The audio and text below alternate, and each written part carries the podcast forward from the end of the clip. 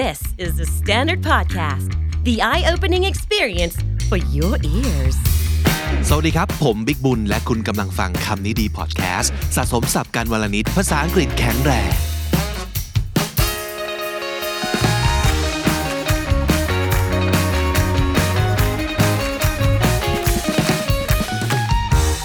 คุณฟังครับในช่วงปีใหม่ที่ผ่านมานะครับได้หยุดหลายวันเลยเป็นการตั้งหลักแล้วก็เป็นการรีสตาร์ทปีที่ค่อนข้างจะเรียกว่าอะไร peaceful ด้วย แล้วก็ได้ energy มากอย่างคาดไม่ถึง เพราะว่าเรารู้จักหยุดพักแล้วก็รู้จัก reflect ตัวเองนะครับในช่วงที่ผ่านมา แล้วก็ชวนตัวเองคุยเพื่อมองไปข้างหน้าว่า เอ จะทำยังไงต่อไปดีนะ กับชีวิตเราอยากทำอะไรบ้าง เราจะตั้งเป้ายังไงประมาณนี้นะครับ แล้วก็อีกหนึ่งโอกาสที่เราได้ทำตอนที่เราพักอยู่เนี่ยก็คือการได้อ่านหนังสือ จริง ๆ แล้วเนี่ยผมพบว่าตัวเองซื้อหนังสือกองไว้ พอสมควรความกองดองเนาะหนังสือที่เป็นกระดาษเนี่ย ก็จำนวนหนึ่งแต่ว่าน้อยลงเยอะมาก เพราะว่าส่วนใหญ่เนี่ยผมมาอ่านเป็นอีบุ๊กอ่านบน Kindle นะครับ แล้วก็อ่านแบบดิจิตอลแทนนะครับ แต่ก็พบว่านั่นแหละ บางทีเราก็ซื้อโกยมานะครับ แล้วก็บางทีก็แบบไปโหลดแซมเปิลไว้ แล้วก็แบบเฮ้ย ใส่ดาวไว้ เอ้ย เรื่องนี้เล่มนี้อยากอ่านจังเลย เล่มนี้ดีจังเลย เล่มนี้เนี่ยอยากจะอ่านแล้วเอามาเล่าในรายการจังเลยนะครับ ในช่วงหยุดปีใหม่เนี่ยก็ได้ทำสิ่งนี้เยอะมาก แล้วก็อยากจะมาทยอยแนะนำหนังสือที่น่าสนใจเนี่ยให้คุณผู้ฟังคำนี้ดีได้ไปตามอ่านกันนะครับ วันนี้เนี่ยผมไปหยิบหนังสือที่จริง ๆ ออกมาตั้งแต่ปี 2017 ก็คือ 4-5 ปีแล้วเนอะหนังสือเล่มนี้ แต่ว่าผมรู้สึกถูกใจกับ ความเป็นตัวมันเนี่ยเพราะว่ามันเป็นสิ่งที่มันเข้าทางคำนี้ดีมากเลยนะหนังสือเล่มนี้มีชื่อว่า exactly what to say ฟังดูแบบเคลมมากเลยเนาะว่าเขารู้ว่าต้องพูดยังไงเป๊ะๆเลยนะครับ จริง ๆ หนังสือเล่มนี้เป็นหนังสือที่โอเค ก่อนอื่น เขียนโดย Phil M Jones นะครับ ลองไปลองไปตามดูก็ได้นะครับ เขาบอกว่า exactly what to say แล้วแท็กไลน์คือ the magic words for influence and impact เป็นคำ วิเศษนะครับเป็นมนต์คาถาวิเศษบางอย่าง เพื่อ influence ก็คือมีอิทธิพลต่อคนอื่น หรือว่า impact คือสร้างผลกระทบนะครับ มาดูกันซิว่ามันมีอะไรน่าสนใจบ้าง จริง ๆ แล้วเนี่ยมันมีเยอะมากเลยนะในหนังสือเล่มนี้ แต่ว่าผมขอคัดมาแค่ 4คำวันนี้ 4คำสำหรับคนที่รู้สึกว่าปกติแล้วเนี่ยทำไมเราเป็นคนที่แบบหวานล้อมคนไม่ค่อยเก่งเลยวะ เวลาเสนออะไรเนี่ยคนไม่ค่อยโอเค ไม่ค่อยเก็ตออนบอร์ดกับเราเลยทำยังไงเราถึงจะตั้งคำถามให้อีกฝ่ายตอบตกลง 99%ว้าวตั้งชื่อตอนคือเคลมมากจริง ๆ ตอนแรกเนี่ยผมก็ไปดูความเป็นไปได้หลายคำนะ แต่ว่าที่ผมคัดมา 4 อันเนี้ยมันเป็นลักษณะคำถามหมดเลยครับ แล้วผมว่ามันน่าสนใจ เพราะว่ามันไม่ใช่ magic word แบบเป็นแบบ คาถาแบบแฮร์รี่พอตเตอร์ที่แบบพูดปั๊บแล้วคนแบบ โอเค ตกลงทุกอย่าง ยินดีแบบยินดีทำตามทุกอย่าง มันไม่ใช่ แต่มันน่าสนใจตรงที่มันเป็นการตั้งคำถาม โยนไปที่อีกฝ่ายหนึ่ง มาดูกันครับว่า 4คำถามที่ผมคัดมาฝากวันนี้ จากหนังสือชื่อ exactly what to say นั้นนะครับ คือคำถามอะไรบ้าง เรากำลังจะหา possibility นะ สิ่งที่เราอยากได้คือ to open up possibilities เปิดความเป็นไปได้ใหม่ๆนะครับผมถึงบอกว่าอีกฝ่ายน่าจะตกลงประมาณ 99%เผื่อพื้นที่ 1%ที่เขาอาจจะไม่ซื้อจริง ๆ ซึ่งมันก็อาจจะเกิดขึ้นได้เนาะแล้วก็อีกอย่างคือสิ่งที่เราโยนไปเป็นคำถามครับ เพราะฉะนั้นคำตอบอยู่ที่เขาไม่ได้อยู่ที่เรา เพียงแต่ว่าเราจะถามยังไงให้เขา unlock จินตนาการบางอย่าง ที่จะเห็นความเป็นไปได้ ที่จะยอมทำในสิ่งที่เราเสนอ เออ มาดูกัน อันแรกคือคำว่า open minded open minded เนี่ยทุกคนรู้อยู่แล้ว ว่ามันหมายถึงการเป็นคนที่แบบเปิดใจใช่ไหมครับ แล้ว keyword อยู่ตรงนี้เอง คือในหนังสือเขาบอกว่า if you were to ask a room of a thousand people whether they consider themselves open-minded I am sure over 90% of them would raise their hands ก็คือ รับรองเลยถ้าสมมติเกิดคุณจะถามคนทั้งห้องเลยนะครับว่า คุณคิดว่าคุณเป็นคนที่แบบเปิดใจหรือเปล่า คนส่วนใหญ่จะยกมือแล้วตอบว่าใช่ ฉันเป็นคนที่เปิดใจ เพราะมันเป็นคำที่ดีไงคือดีเพราะอะไร เพราะว่าตรงข้ามกับเปิดใจอะมันคือปิดใจ มันคือ close minded ถ้าเกิดเขาบอกว่าเขาไม่ได้เป็นคนที่เปิดใจ มันก็เป็นไปได้ที่ว่าเขากำลังบอกตัวเองเป็นคนปิดใจหรอ นี่เป็นเป็นคำที่ ไม่ว่าเขาจะเป็นจริงหรือไม่จริง ไม่มีใครอยากจะยอมรับ ว่าเขาเป็นคนที่มีจิตใจคับแคบ คือ I don't want to admit that I'm close-minded even though that's the truth ถูกไหม เพราะฉะนั้นการตั้งคำถามโดยใช้คาว่าเปิดใจเนี่ย มันจะเปิดโอกาสให้เขา say yes กับคุณมากขึ้น คำถามคือ how open-minded are you about something หรือ how open-minded would you be if จุดจุดจุดนะครับ ก็คือแทนที่จะบอกว่า คุณจะทำสิ่งนี้ไหม คุณจะโอเคหรือเปล่า ลองไหม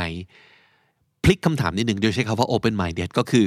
คุณจะลองเปิดใจทำสิ่งนี้ไหม คุณจะลองเปิดใจฟังเรื่องนี้ หรือว่าคุณจะลองเปิดใจทำสิ่งนี้กับผมไหมนะครับ นี่คือสิ่งที่จะทำให้คุณเปิดโอกาสในการ say yes ของคนฟังมากขึ้น เช่น อาจจะบอกว่า how open minded would you be about trying this as an alternative คุณจะเปิดใจ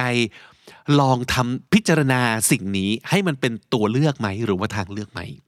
How open-minded are you about increasing your monthly income เราอาจจะกำลังขายอะไรเขาอยู่สักอย่างนะ แล้วเราก็จะบอกว่า คุณอยากจะลองเปิดใจ เกี่ยวกับเรื่องการแบบสร้างรายได้พิเศษ รายเดือนไหม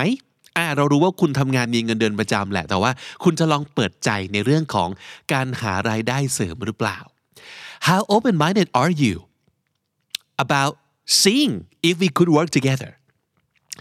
คุณคุณจะลองเปิดใจดูโอกาสความเป็นไปได้ ที่เราสองคนเนี่ยจะร่วมงานกันไหมเออ อันนี้อาจจะเป็นลักษณะของส่วนใหญ่นะฮะ สิ่งที่เราจะเสนอด้วยคำว่า how open minded are you มักจะเป็นสิ่งที่เราแอบรู้แล้วว่าคนตรงหน้าเราเนี่ย โดยนิสัยโดยธรรมชาติไม่น่าจะยอมตกลงกับอะไรสิ่งนี้นะครับ แต่เราอยากจะนำเสนอเขาแล้วเราแอบรู้มาว่า เขาน่าจะเป็นคนที่อยากเปิดใจ เพียงแต่เขายังไม่มีประสบการณ์ กับสิ่งนี้เขาอาจจะยังมีความกังวลอะไรบางอย่างอยู่ เพราะฉะนั้นนำไปก่อนด้วยคำว่า how open minded are you หรือ how open minded would you be นั่นคือคำถามที่หนึ่งนะครับ มาที่คำถามที่สองเป็นคำถามที่อย่างที่บอกนะฮะพยายามจะชวนให้เขาลองจินตนาการถึงโอกาส แต่คราวนี้ไม่ใช่จินตนาการแค่โอกาส แต่เราจินตนาการถึงความรู้สึกนะครับ เพราะว่าในหนังสือเล่มนี้เขาบอกว่า understanding this word would mean that you could probably get just about anybody to do just about anything ถ้าคุณเข้าใจความหมายของคำนี้นะ คุณน่าจะสามารถทำให้ทุกคนตกลงกับคุณในทุกเรื่องได้เลย นั่นคือคำว่า how would you feel if อย่างที่ผมบอกเมื่อกี้พูดถึงโอกาส แต่คราวนี้พูดถึงความรู้สึกครับ เขาบอกว่าจริงๆแล้ว if you want people to do things that typically they do not want to first you need to find an honest reason that is big enough ถ้าเกิดคุณอยากจะทำให้ใครสักคนทำในสิ่งที่ปกติเขาจะไม่ทำอะคุณต้องหาเหตุผลที่มันใหญ่มากพอ ให้เขายอมพิจารณา ถึงความเป็นไปได้นะครับ understanding what reasons are big enough means you have to understand how people are motivated people are motivated by one of two things either avoiding a loss or acquiring a potential gain เขาบอกว่าคนเราเนี่ยมักจะถูกจูงใจด้วยสองเรื่องนี้เป็นหลักนะครับหนึ่งคือสิ่งที่เขาไม่อยากเสียไปกับสองสิ่งที่เขาอาจจะได้มา แค่สองอันนี้เอง ต้องให้เขาเข้าใจว่า สิ่งที่เราจะชวนเขาทำเนี่ยมันจะทำให้เขาสามารถรักษาสิ่งที่เขามีไว้แล้วไม่เสียไปได้ยังไง กับสองสิ่งที่เราจะเสนอเขาเนี่ยมันจะช่วยให้เขาได้มาซึ่งสิ่งที่เขาอยากได้ได้ยังไง แค่นี้เองนะครับ แต่ทีนี้คำถามนี้ how would you feel if มันคือการที่เราจะชวนเขาจินตนาการถึงความรู้สึก ในการได้มาหรือเสียไป ครับเขาบอกว่าอย่างนี้ the real world tells us that people will work far harder to avoid a potential loss than they will to achieve a potential gain อันนี้เป็นหลักจิตวิทยาเลยนะเขาบอกว่าโดยปกติแล้วเนี่ยคนจะมักหวงแหนความรู้สึกของการเขาไม่อยากจะเสียมากกว่าที่เขาจะได้ เช่นสมมตินะครับ เราพูดถึงเงิน 1 0 0 0 0แสนบาท คนมักจะรู้สึกเสียดายที่จะต้องสูญเสียเงิน 1 0 0 0 0แสนบาทที่เขามี มากกว่าการพยายามได้อีก1 0 0 0 0แสนบาทที่เขาไม่มีนอกไหมคนมักจะแคร์เรื่องการสูญเสียมากกว่าการได้มา นั่นคือธรรมชาติของคนส่วนใหญ่นะครับพูดถึงส่วนใหญ่ อาจจะไม่ใช่ในทุกกรณีด้วยนะครับ แต่ทีนี้ก็บอกว่าอย่างนี้ the more contrast you can create between where somebody does not want to be and where they hope to be the more likely you are to get people to move ก็คือถ้าเกิดคุณสามารถจะทำให้เขาเห็นภาพ ที่ที่เขากำลังอยู่อยู่ตอนนี้นะครับ กับที่ที่เขาไม่อยากไป หรือที่ที่เขาอยากจะไป ยิ่งทำให้เขาเห็นภาพเหล่านี้ชัดขึ้นเท่าไหร่ โอกาสที่คุณจะพยายามผลักดันให้คนทำอะไรสักอย่างเนี่ยยิ่งจะเกิดขึ้น เพราะอะไรครับเขาบอกว่าจริง ๆ แล้วเนี่ยคนเราเนี่ยมักจะทำในสิ่งที่เขาเชื่อมโยงกับความรู้สึกของตัวเองมากกว่าสิ่งที่เป็นตรกกะ สิ่งที่เป็นตรกกะคืออะไรควรไม่ควร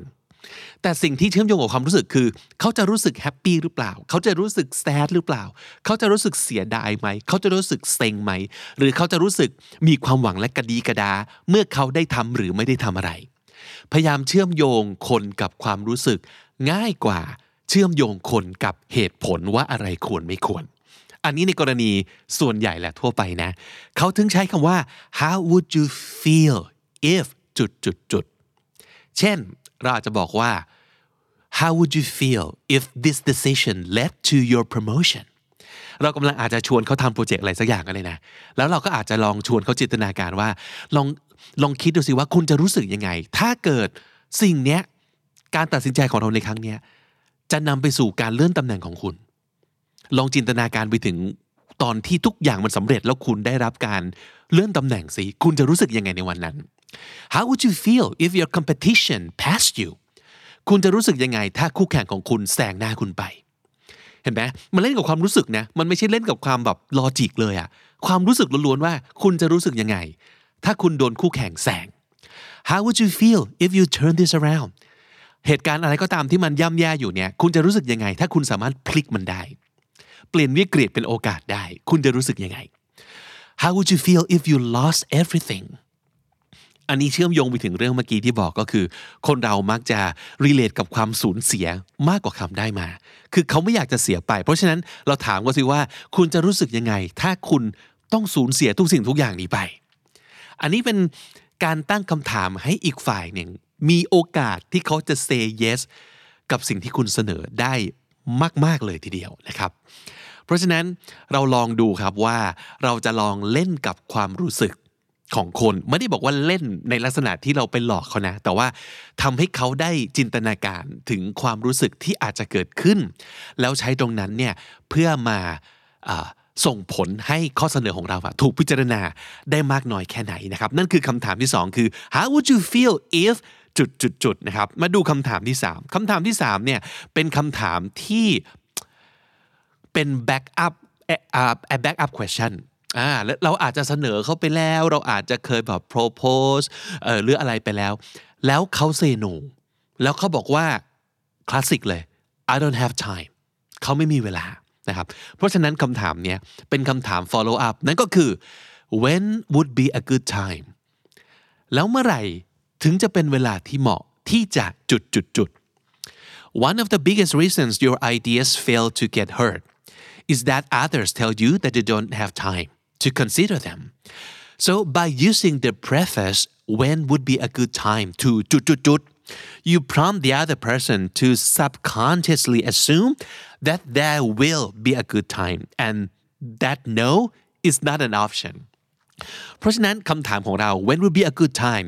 เป็นการที่เราไม่ยังไม่ยอมรับสิ่งที่เขาบอกว่าเขาไม่มีเวลาหรือว่าการ say no